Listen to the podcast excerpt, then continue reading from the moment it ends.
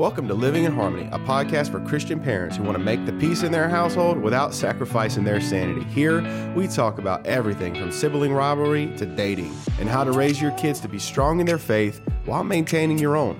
But don't worry, we're not all preachy here. That's the purpose of your church and your pastor. Here, we're here for you to help you know you are not alone in this crazy journey called parenthood.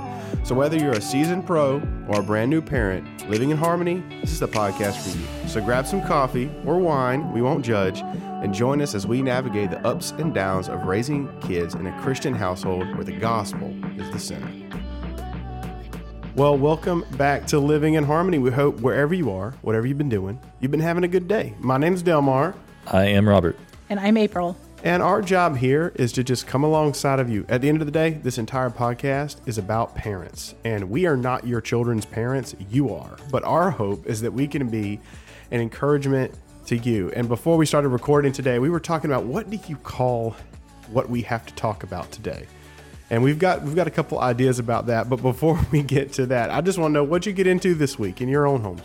Uh, this week I was traveling. I was actually in Arizona uh, for work, and um, interestingly enough, it snowed while we were there, and they closed the, the the office where I was working. So we got a snow day.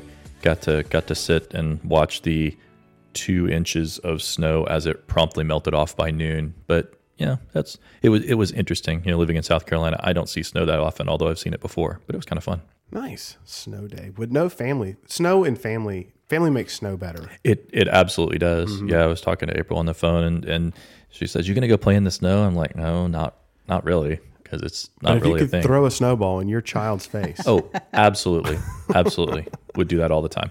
What about you, April?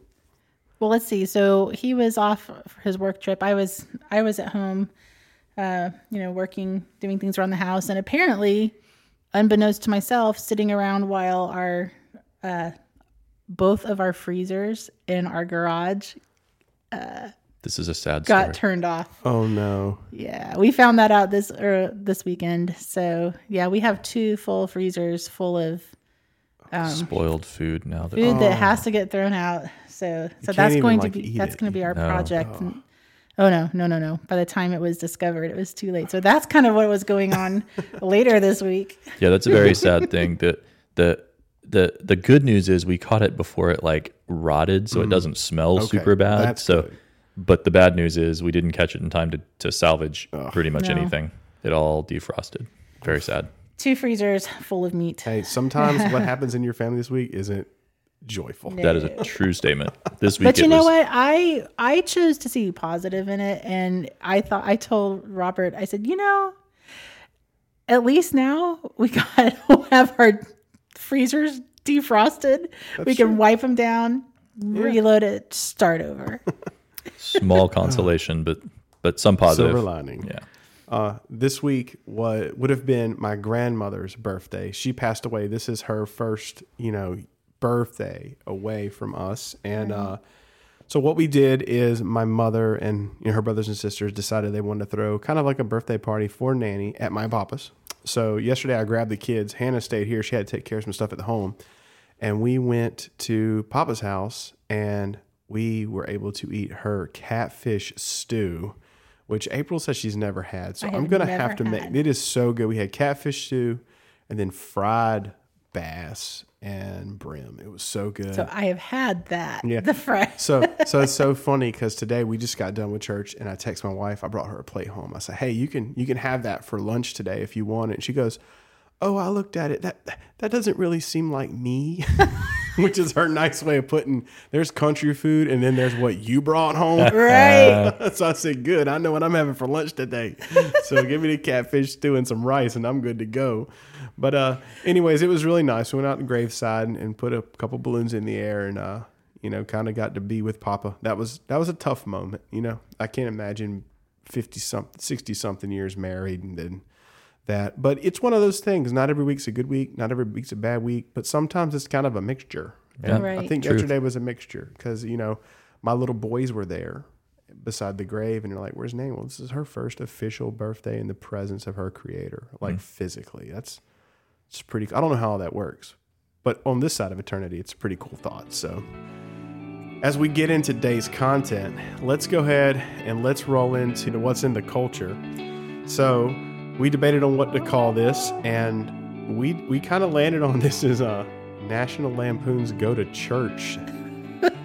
Because if, if you've seen any of the Go on Vacation or Christmas, you know that it's all Chevy Chase has this grand idea about what it's going to be, and then reality sets in.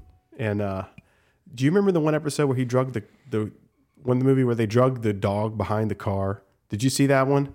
They chained up the dog. They were at a, they were at a restroom stop, and and they got mm. down the road, and the cop pulls them, and evidently they chained their dog up behind the car.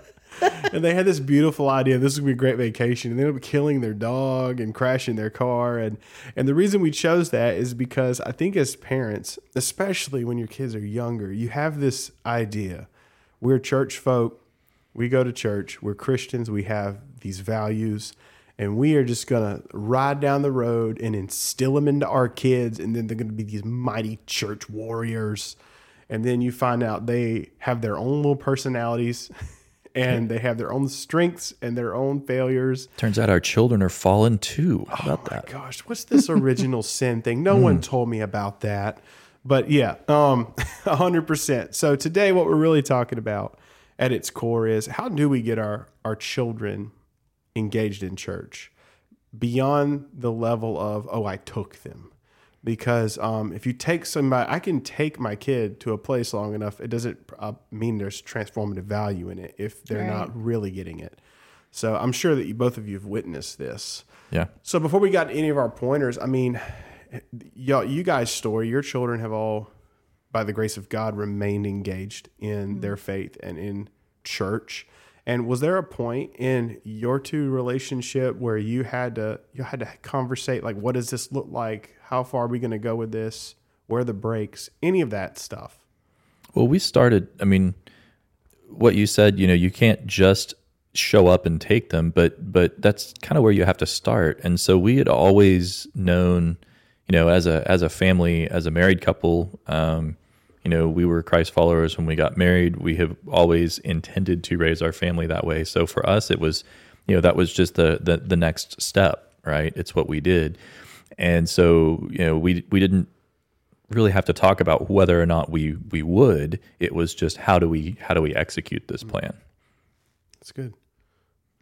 What about you, April? Any any you know bringing your kids to church? Did you ever have any seasons where it was more difficult than others, and you're just like, we just got to do it, or Um, I don't think so. I mean, I think our kids always that's what they've known since yeah, since you know birth. I think. Um, I mean, this isn't really what you meant, but as far as difficulties, I would say the most difficult time was honestly when um, our daughter was a, a baby and a toddler because she. Um, so we found out years later she's introverted, right? She's an introvert. Um, she didn't, and she also didn't like being left with people that were strangers or not us, and we didn't. Me being an extrovert, I didn't really have an understanding of that yet. But she was the baby that cried every every Sunday, and that's not an Every exaggeration. Like if you think I'm, you know, I'm talking in generalities, saying every, but it it was every. Um, we would get paged every week with because she was crying to the point of not being consoled in, in, you know in the the nursery, and um, there were some times where I probably spent I don't know how many months not hearing a sermon because I had her out.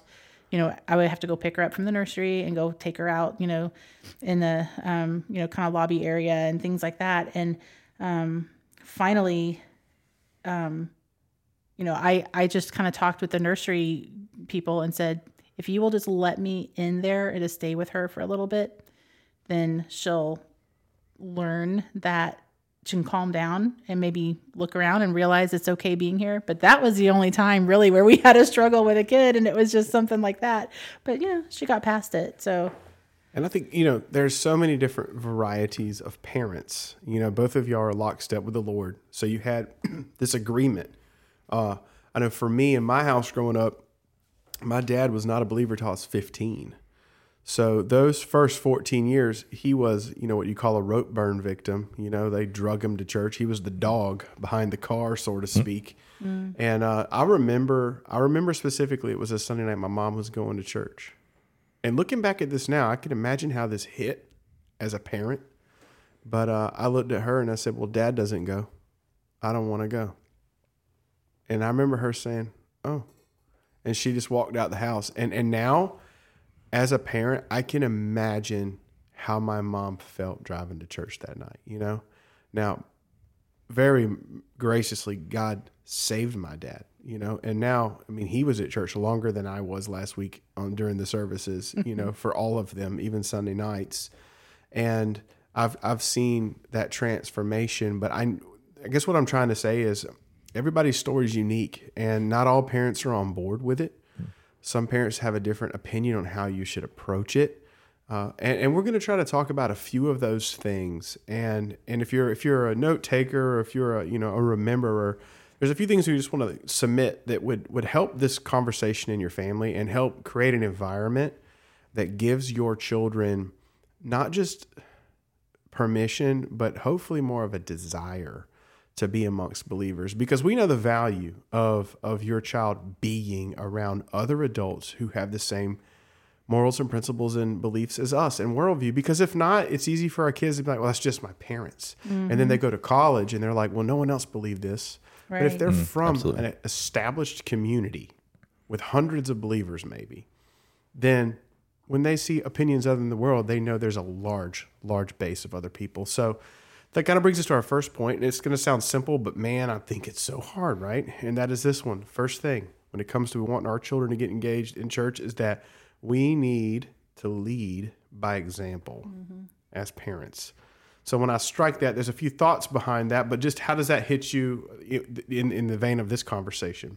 No, I think that's you know kind of where you started a minute ago. You you you can't just take them, but you you have to take them, right? You have to go and you have to make it a uh, make it a habit as a family that this is this is something we do every weekend. You know, we we go um, we go spend time you know in worship. We spend time learning about what God wants us to do and how He wants us to be. We spend time learning about who we are in in in his sight and how that affects how we live and and and when you when you just lead that example and it's not just by going and showing up it's also uh, and i think we'll dive into this a little bit deeper later but it's also about about you know the application the the learning. So when you take your faith seriously um, as a parent when you take your faith seriously uh, as an adult then then that that helps the kids to know oh this is this is something important. Just like it is if you if you eat well or just like if you exercise or just like if you wash the dishes every night and and and do those things. You know those are things that that um, it's easier to tell the lesson uh, to teach the lesson when you're also doing the action yourself Yeah, well, and I think that's key because, um, you know, we're we're all familiar with the phrase, you know, um, "Do what I say, not what I do," and it just it doesn't work, and it doesn't work with it doesn't work with raising kids either. And so I think that we, if we have an expectation of what we want our kids to be uh, participating in, as far as you know, looking at church not as a thing that you do if you feel like it, but as something that you know you do because we are followers of Christ, then yes, we we lead we lead by example, and we are able to say, "Follow me and do what I do," instead of "I know this is what I do, but do what I'm saying." Yeah, and because there's a, you know, I think a lot of us, it's easy to be like, well, I don't want to just throw that out there, and then they have to just follow it. But you know, sometimes you you give an example, this is why you should follow it, but sometimes they can't comprehend it because they're not they're not there that they haven't lived it. Does that mean we shouldn't try in our own way to explain it? No, but it's kind of like touching this stove. I tell my child, don't touch it. Why? Because it's hot. It doesn't look hot. It doesn't smell hot. Listen, it's hot. You don't understand. You touch it, you're gonna get burned. They don't they they don't understand it sometimes. They don't see fire, which is so what do they do? They touch it. So what I tell them is like, listen, you don't you, you don't need a reason. Just don't do it.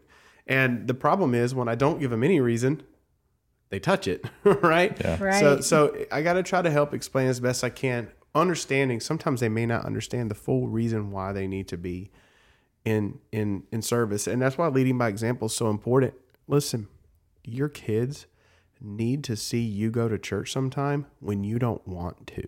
Mm-hmm. Like your kids need to know that you don't want to go today and then they need to watch you go right? You just got back from vacation. You drove from florida yesterday. It's been eight hours. You got home at nine last night on a saturday. What's our first inkling? Sleep. sleep. when your kids know we're getting up and going to church, like you're not having to explain it. You're you're doing it. You know, um, le- let your kids see you being in a small group. Like we're in, we are in a small group on Tuesdays. Right. My children know every single Tuesday night, mom and dad are leaving home, or someone's coming to our house to watch them, and they they say y'all have Bible study tonight. They know that, so they they know this is a, a core value in our family. You know, so even as much as I'm getting by attending it, they're getting it just by knowing we're attending. Right. Mm-hmm. So I think that's real important when it comes to leading by example. It's it's not just forcing your kids; it's you saying, "Watch me. I'm going to be involved in it." So that's our that's one encouragement here. If you want your children to be involved, then you need to lead by that example. I had someone one time, and her children both played softball, and she said, "Well, when, when they were younger, they were doing dance, right?" And I remember they didn't. She didn't bring her kids to church because they were dancing. And her thing was, she told me, "Well, there's only there's only a short season where they're going to dance." Then they found softball in high school, travel ball, which is like its own religion. It can be, right? Mm-hmm. Definitely. So anything can be an own religion. But I remember her saying, well, they're not going to be professional softball players. This is only the season they can do it in. So we're going to have to miss virtually everything for this sport. And now she's wondering, why won't my kids get involved in church? Because they're on their own now. It's like they're they're thinking one day there'll be a season for that. And what we what we want to instill in our kids is not just a season for being in worship. It's a lifestyle. Yeah. you know, Yeah. it's just it's it's part of what you do. Yeah, I mean, uh, First Corinthians chapter eleven, Paul's telling the the Corinthians there, he's like, "Follow my example as I follow the example of Christ." And, Yes. I, and I heard a long time ago, you know, a uh, I think he was a youth leader said that to me. It's like, what what a higher what higher call could you say is to just be like me, right? And and that's we we see that in coaches and and fitness trainers and other things like that. I mean, you don't want to you don't want to go, um, you know be a you know learn basketball from someone who's never played basketball before.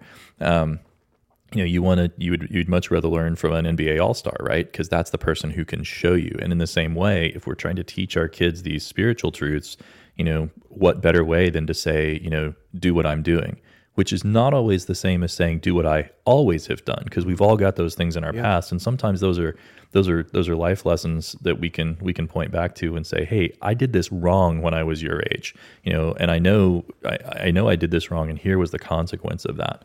Uh, so it's it, and I think it's it's difficult for us sometimes to to own that and to say, yo, you know what, I didn't behave in you know whatever way uh, appropriately when I was 16, so therefore it's unfair of me to ask my 16 year old to do that. It's like, well, no, you know, maybe you did something stupid when you were 16, and and and now you need to say, uh, don't be dumb like I was dumb. Yeah. And leading by example is often a path of humility, right? And it's and it's knowing what values you have in family. I know another family, their daughter played travel ball. And sometimes they had tournaments on Sunday. And the father was one of the coaches. And he said, Listen, if we're playing on a Sunday, I'm gonna tell you what, we're gonna be in church. So they would drive to town and they would find sometimes a church. Or if they had a game, he would say, All right, before you even leave this hotel, meet in the lobby. We're going to have a devotion. We're going to pray together. We might sing. He made sure that that practice, even though they couldn't be with their own church families that week, that the practice was still there. And to me, that is such a wonderful way to lead by example because um, it's saying, listen, we'll make it work. That's that's that's the example. So um, another thing, a second thing we'd say, if you want to create a culture um, that would foster your children going to church, this one, of course, requires you to be involved. But it's this: need to make church fun. Um, you know, I think some churches think that the kids should just sit there and be quiet, but I worked with Young Life for about six years, and you know, there's a bigger conversation about Young Life. But I will say this: the guy who created it had a great quote. He said, "It's a sin to bore the kids with the gospel." Mm. I'm like, man, yeah. And when I think about make church fun, what we're not saying is make it a joke. Those are two different things. Right. Have or make and we're not saying make it just entertainment, a form of entertainment. Yes, because because that's not necessarily what what fun is. Um, have y'all ever seen? How are some spa- times y'all have seen where church was fun in a biblical way? Oh, every Sunday. That's true.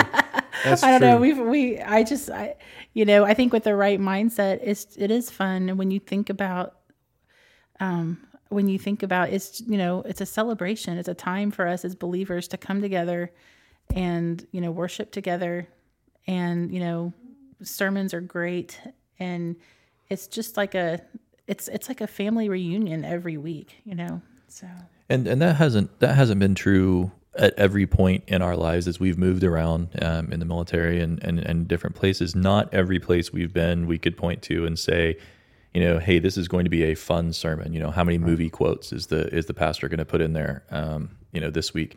Uh, so sometimes it's it's been other things, but I think you know one of the things that's important is to you know when you have small children you know make sure that the that the programs are engaging and and make sure that you kind of get to know who those leaders are and figure out what's what's going on in those rooms and don't just expect that when you drop your kids off um, that they are you know that they are uh, learning or enjoying.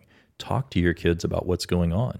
You know have those conversations you know and this this kind of leads into a, another point that we'll we'll come back to later but but have those conversations with your kids when you're driving home from church um, you know what was it that you guys learned today you know maybe in the sermon maybe in your in your sunday school room or your your your your group room or wherever the kids are um, what did you learn and how can we how can we make that work Yeah.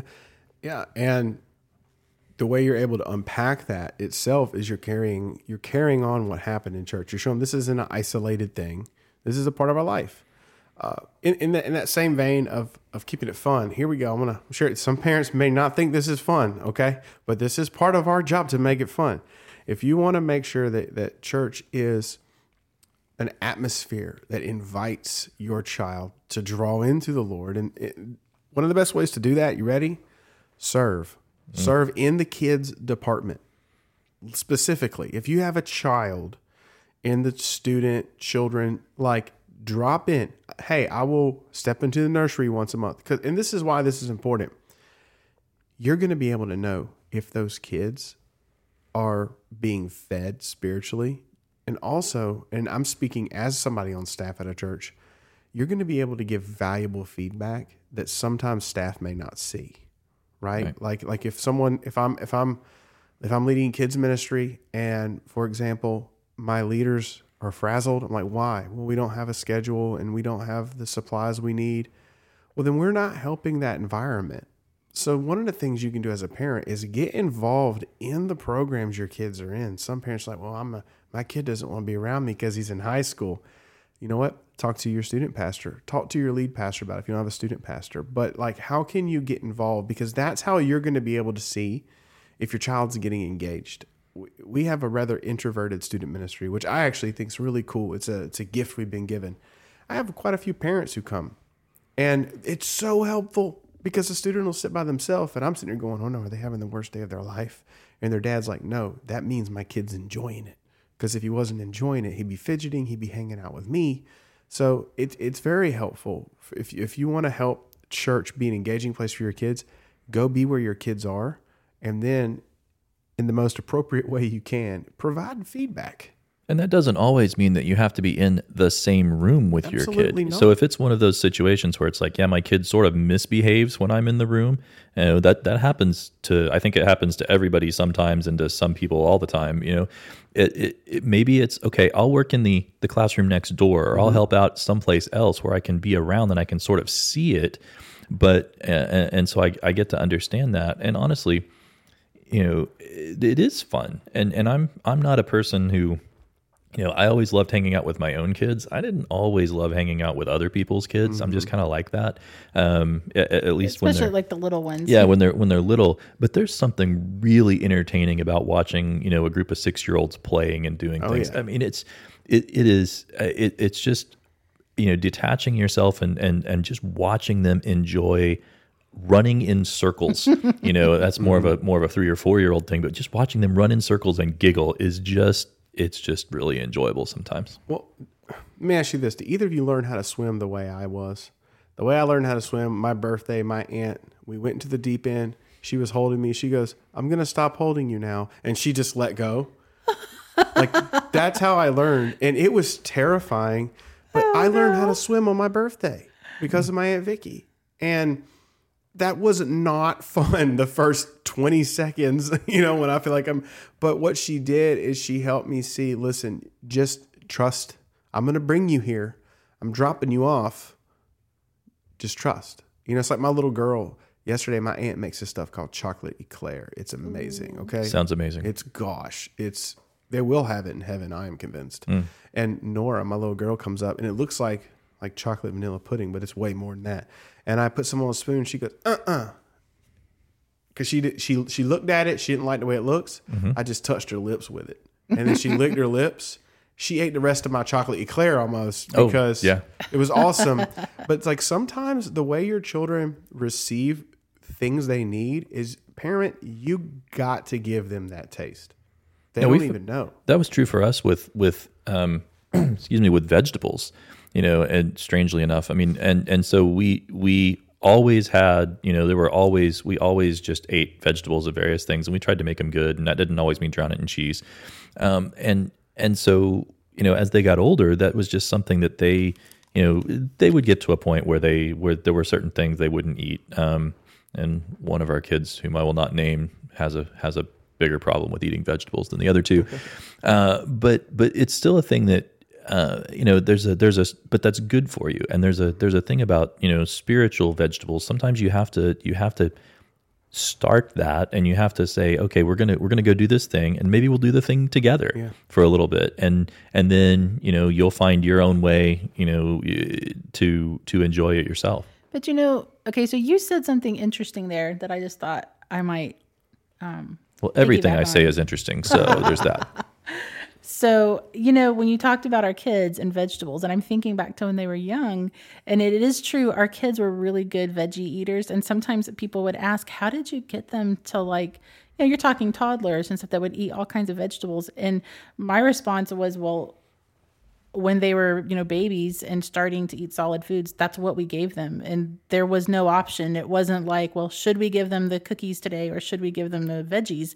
And so mm. if they wanted food, they ate, you know, the, the veggies and other stuff. But that was, that became, that's what they knew. Right. And they were, did they get to have eventually cookies and other things? Well, I mean, eventually, sure. But there was a good, solid foundation for um, especially with our older kids, years. Our younger kid, of course, youngest, ended up, as my older two kids have told us, um, apparently he was able to start having cookies and stuff earlier than the other two had. But, you know, I'm like, well, that's what happens with the youngest kid. And you guys are going to drive before him, so be quiet. But anyway, you know, the point is, is that they all had this foundation of that is that was the expectation that's what was given that was what was offered and that's what they had and so to them eating all these different veggies was normal It was fun. Yeah. See, fun should be baseline, right? Like when we say fun, like you said, it's not in, it's not in entertainment. We're talking about this is something I enjoy being at, and and which brings us to our next one is when it comes to like creating that atmosphere.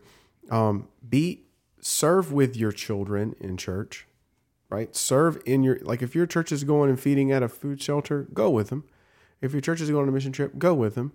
It, it is okay to tell your youth program at the church, my child cannot come to this function because we are serving here in the church. Your youth, your youth person or child person may not be okay with it, but it's the right thing. Uh, we have a couple students. Sometimes they don't go to what we call our connection group on Sunday morning because they're teaching children's church to our young kids under their mother who helps head up that children's department. That's good. these these students are, are learning there's so much more in the bigger scope. So get involved with your children serving and not necessarily in their same age category. Let them break out. They say it takes an average of four to five solid relationships that a child must have with another adult outside their parents and staff at the church to keep them in the church so they have that relational strength. So get involved, serve. If there's missions, go on missions. Um, but but find out where you can, and if there's not a place, well, then that's where you have a conversation with somebody, or maybe that's God calling you to create that place. Right.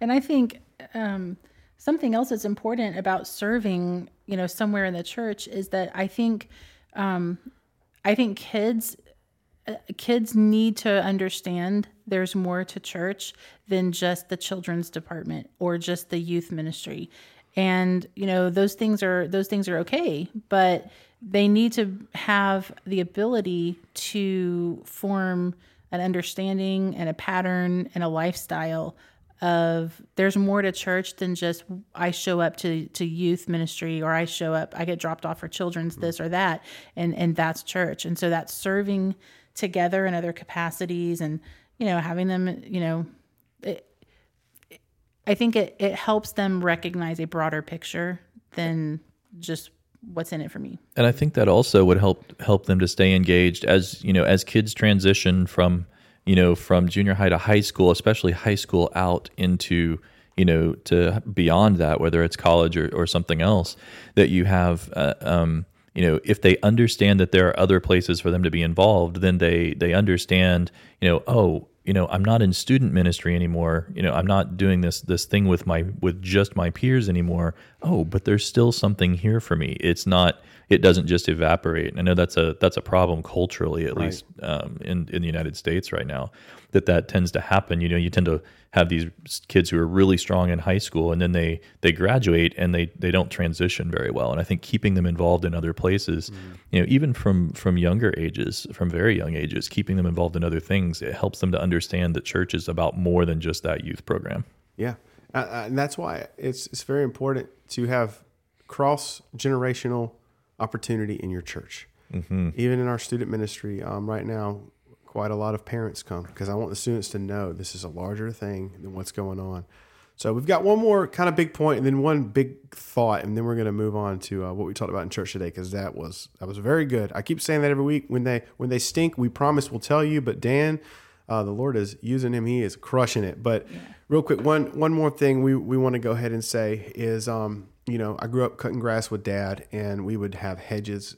And I hate cutting hedges. I hate it because you're just sweating. You're you're throwing a hedger and like oh man but like when you get done you step back and look at it like this is it this is the shape they're supposed to be in and it's the same way with our children sometimes our children if we're doing these things well and if, if things are going the way they should be they are engaged in church but it's real easy if you've ever been in church and you serve you know how easy it is to get sucked into doing everything and I know quite a lot of parents, even you guys, have really in the past had some moments where your children were too stretched out and they were like hedges that were growing wild in front of the house. And you're like, this is going to be painful, but you're going to have to cut back on some of this, not because we don't want you involved in church, but because we want you to, to have the correct form in church and not be burnt out.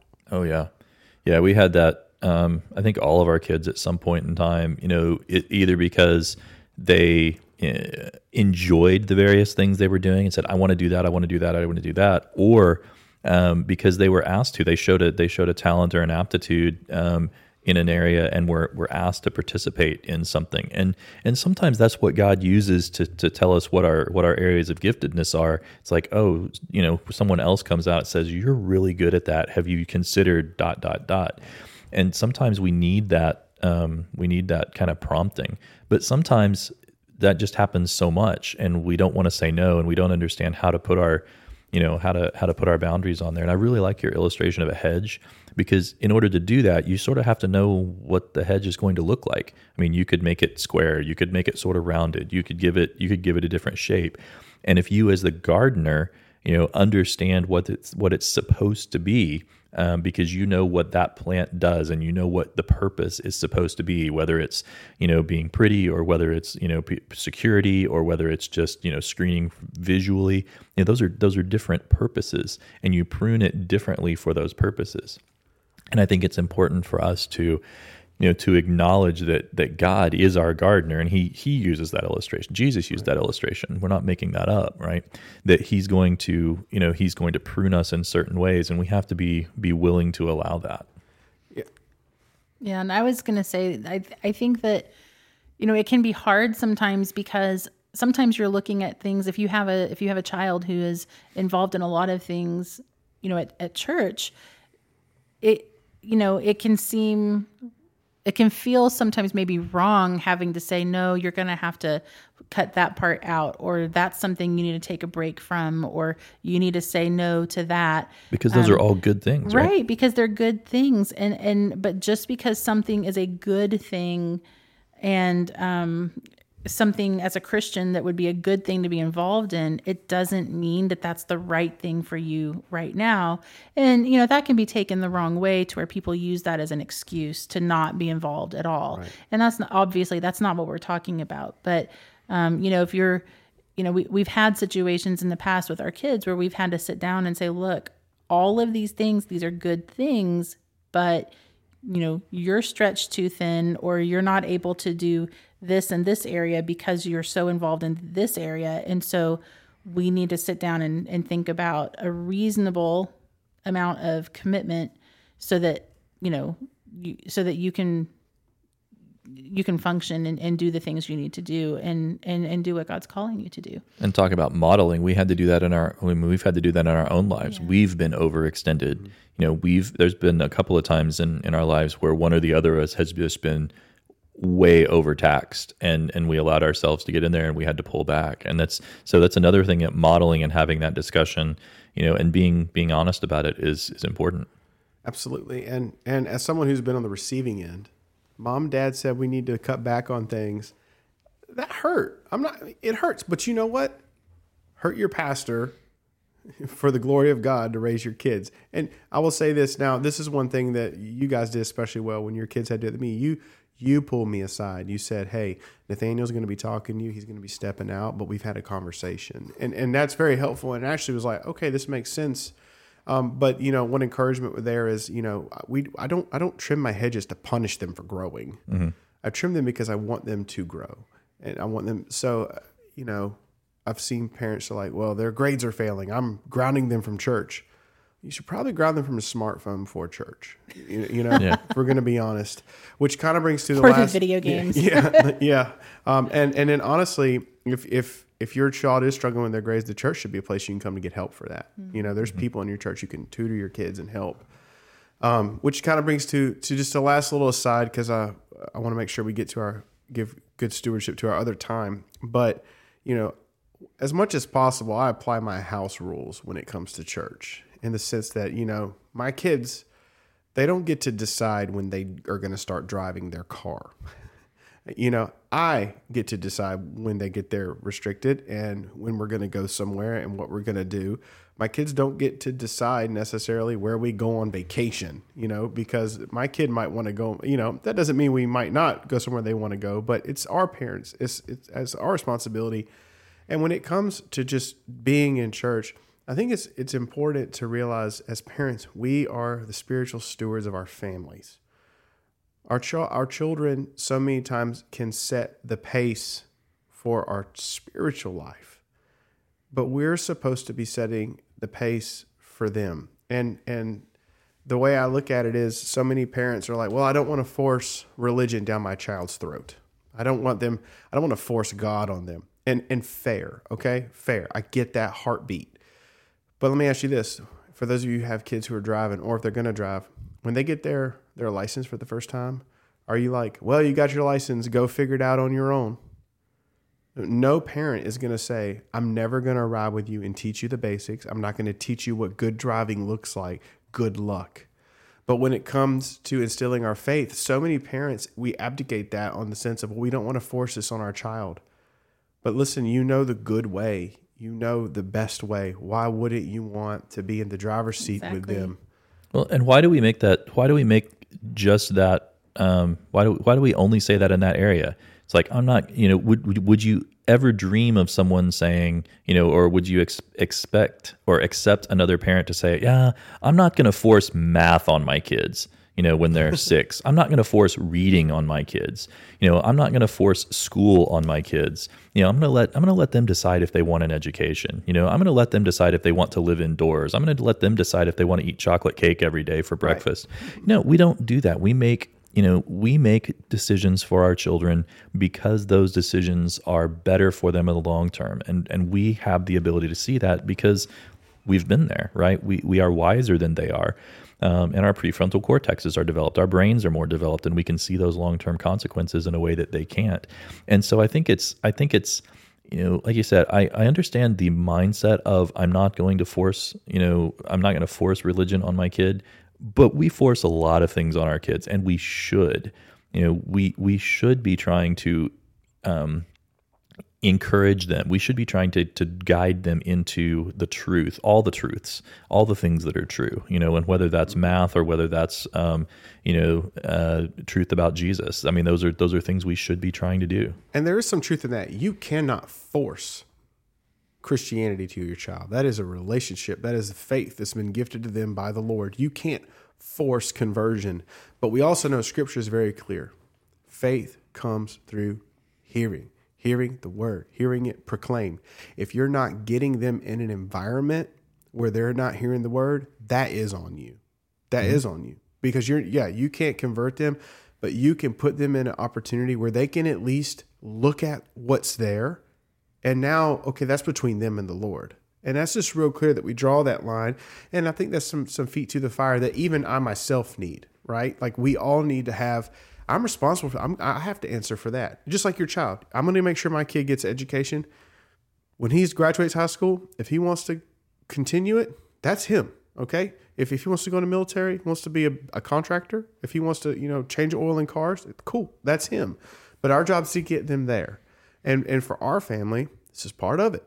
This is part of it because um it's the way the Lord's got us. So um and sometimes, as we know, it doesn't work out, right? Like we we try to get our children involved in church. Sometimes, you know, um, I heard one guy on the internet said your children are the greatest source of joy and simultaneously your greatest source of heartache. And I know if you're a parent listening right now, some of you you've experienced both of those. Some of you right now, you are in seasons of great joy. Your child's accomplishing a lot, according you know, in your val in your worldview. Some of us are in here like, I don't know what happened, or I don't know what's happening. Um, some some of you as parents right now, you're struggling with things that have nothing to do with your children, but you know how much that impacts us raising our kids. That's why it's so important that we want to get in today what we talked about in church today. What we talked about in church today was big. Uh, this is Dan was wrapping up Psalm 23. He's mining every bit of gold out of the sheep pasture that we're in. and we were in verses five and six today. And he was really leaning into these these four four things that he's offering us in times of just suffering, in times of when life gets hard, when you don't know what you did wrong, when you don't know what what's going to happen next, and you know to jump right into it, he makes this turn here in this passage where he's my good shepherd, but he's moving towards now he's your king, right? He used that language of you see this turn, him being your king. So just on the front end, I would just ask you before we get to the points, how does as parents, how did this sermon leave you? Because I think this is where we want it to leave us today. How did it leave you? I think for me, it it it gave me just a, a place to to rest. I mean, and that's that's really where the where the metaphor starts, right? That that he we're lying down in green pastures, and and we're it's it's a place to rest, and and um, you know, I think it it allows me to uh, to understand that God as my shepherd, that God, and we talked about God as a gardener a minute ago, but you know, a slightly different metaphor, or a completely different metaphor. God is my shepherd. You know, He is going to do the things that are best for me, even when I don't recognize that. He's going to set me in places where it is good for me, even if I don't understand why. He's going to protect me from things, even if I don't see them. Mm. and and he's going to do all of that for my good and I, for, for me that's just a, a great place to to to just rest I know for me, I think the word as you were, as you were asking that, the word that came to mind for me was hope. It just gave me hope, and but for some of the same reasons. But you know, because there are valleys you know we we talked about we've been talking about the valleys through this. And whether it's something going on between you and your child that is considered a valley or whether it's something that's happening to your child outside of you that you're having to help parent them through a valley those are really difficult. And to be perfectly honest i would say as a parent it's those times when you're watching your child go through a difficult and painful valley from ex- external situations, that's more difficult for me than I think the valley that you sometimes have between you and your child because mm. that there's a lot more for lack of a better word there's a lot more control where that's between you and your child there's there's some behaviors there's some decisions some humility some repentance some things that you guys can you know have a lot more say over than external things but regardless of what the situation is. Um, you know, this, I feel like this landed with a lot of hope that, you know, um, he will provide, even, you know, regardless of what's going on, he will provide. I mean, he provides that peace. And it's, you know, just, I'm just looking back through all of the things he talked about the persistent love, you know, his eternal presence. And there's a lot of hope there to know that no matter what happens, good, bad, painful, you know exciting that we have a good shepherd who mm. is in charge and who nothing takes him by surprise and w- the, who we can trust explicitly we can trust yeah for me where, where it really hit me and this will lead us into the start of the conversation is god's sovereignty in our suffering mm-hmm. Mm-hmm. like if you if you remove his sovereignty from our suffering it's just nihilism isn't it? But like when you see, no, he's still sovereign in it. And in that first passage where he says, "You prepare that table for me in the presence of my enemies," that is a that's a dope move. Okay, yeah. I'm just saying it's like, oh, you're my enemies. Sit here and eat a steak in front of them. Okay, because what he's saying is like even the two things, and then you anoint your head with oil, right? Meaning, meaning even though they're here, I've got this fragrant, calming perfume on me. The illustration Dan used was amazing with the sheep. Go listen to the sermon. I loved it. And it was kind of gross, but it was cool. Mm. But it's this whole idea that in, in the front of your enemy, which isn't just necessarily a person, it could be a situation, it could be something in your own head that you're struggling with, it could be a season. He's given us his perfect provision and his perfect peace. He's given us these things and and I think for me as a parent, sometimes I can be so caught up in the situation that I forget that there's provision. You know, that, that it's right there. One time I was trying to start a fire in the backyard and I was getting so frustrated because the stinking log wouldn't light. And my brother, uh, my brother, my son, he comes, What about these pine cones? He, the pine cone's right in front of my face, you know, but I can't get the log started because but there's a pine cone and my little kid sees it it's like sometimes we we miss the provision mm-hmm. because we're not we're, we're we're so focused on the problem. Well, and I think the other the other illustration that Dan used was you know Corrie ten Boom. Um, you know, being being picked up, um, being arrested by the Nazis and put in a concentration camp, and there they are in in the the the barracks where they were living was so infested with fleas that the soldiers wouldn't come in, and that gave them the freedom to worship, the freedom to basically the freedom from being accosted by the soldiers while they were in that, you know, by the prison guards while they were in that area. But they still had to deal with the fleas, right? And so, you know, God's provision in one sense was also, you know, it it came with a with kind of a a, a backsided a cost, but but the you know the way the way she had described it was that that that provision was so much better. And so to be able to look at that situation and say yeah here's a here's a thing that normally I would say oh my bed's infested with fleas. That's not a good thing but in this case that had a you know in God's providence in God's provision that had a better uh, a better result and and so you know sometimes the thing that we think is is bad, you know, in the moment, and it might be in one circumstance, also causes or or allows God to do something greater in our lives. Man, that's a really good word. You look at the passage. When I, we think of Psalm 23, we think about this beautiful passage of God just taking care of us and providing for us. But you notice God's present, but who else is present in the passage? The enemies are The present. enemies. The enemies. It doesn't ever say you smites my enemies. He just says, No, in the face of them, I've given you what you need. Mm-hmm. And and as you go through those struggles in parenting, like leaning into that is sometimes that's the best hope we have at the end of the day. Yeah. I you know something that was really interesting that that we got to experience today in a car ride home. So um our one of our nieces is is staying with us right now. She's come for a, an extended visit and so she's here for a little over a month and she was with us and um, our niece is an amazing amazing young woman and she has been through a lot um, of medical trials in her life um, that just that started with with birth um, and so she just because of some things some trauma that happened at birth i mean she is um, highly visually impaired.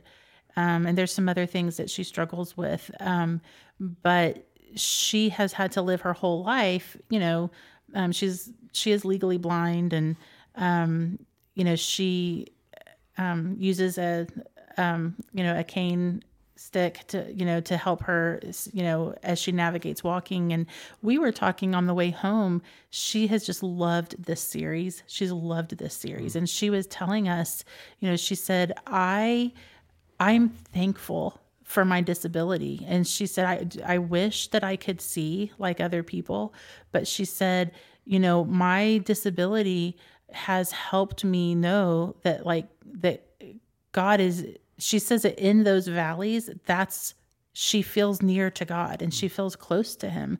And it's just interesting because, you know, Dan was saying, you know, last week, I know we're going back to last week, but if closeness to the shepherd is the goal, the valley is an advantage. And she was actually telling us that, like, my, my valley, it has been an advantage. And she said, I, it allows me to be able to talk to other people about hope and about, about Jesus and about him taking care and providing and it was just interesting to see her perspective because she there's a there's a constant valley or enemy that she you know has to walk through um, every day.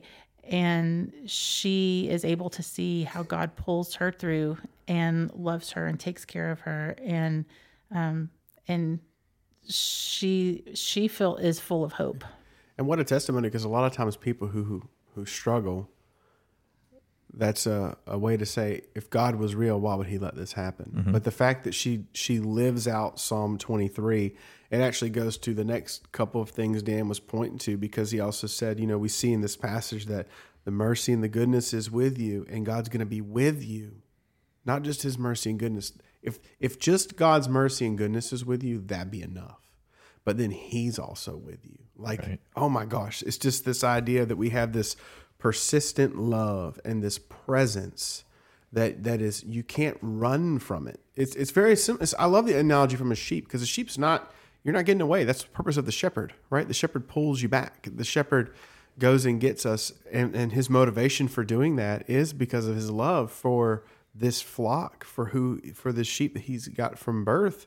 So, you know, as a parent, you know, there's seasons when, let's be honest, you just don't, it's hard, right? It's tough. Like, especially every time your child moves into a new area or a new um, life stage. Because I had, I just had the other thing figured out and now we're here. You know, like my little son, Calvin, he's, um, he's six, okay? And, or five. And he came home the other day talking about a girlfriend. I'm like, dude, you are five. Stop it. Stop it. and I'm like, how do I how do I navigate this? Like I didn't I didn't think I was gonna have that conversation with him at five, you know? So I think it's important for us to realize like he he's persistent there in his love and in his grace and in his mercy. And but but another great warning that Dan gave us is all of this, the beauty of taking suffering um, a band called King's Kaleidoscope writes this song "Beauty from Ashes." I love it because that's that's what God does, right? He creates beauty from ashes. Um, there's another guy from a, I guess he's kind of a heretic now, but he makes beautiful things out of the dust, you know. But that's kind of the point: is God takes our tragedy and He turns it into triumph, right? But that is only available for those whose hope is in Him.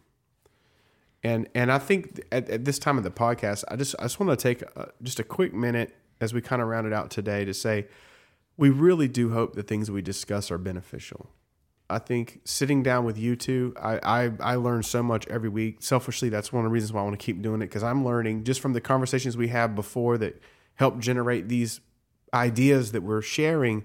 You know, all of it is meaningless without Christ right. because all we're building is a moralistic platitude for you to what? Have more success in this life. The last thing we want is for any parent listening to this podcast to have well behaved kids for the sake of well behaved kids.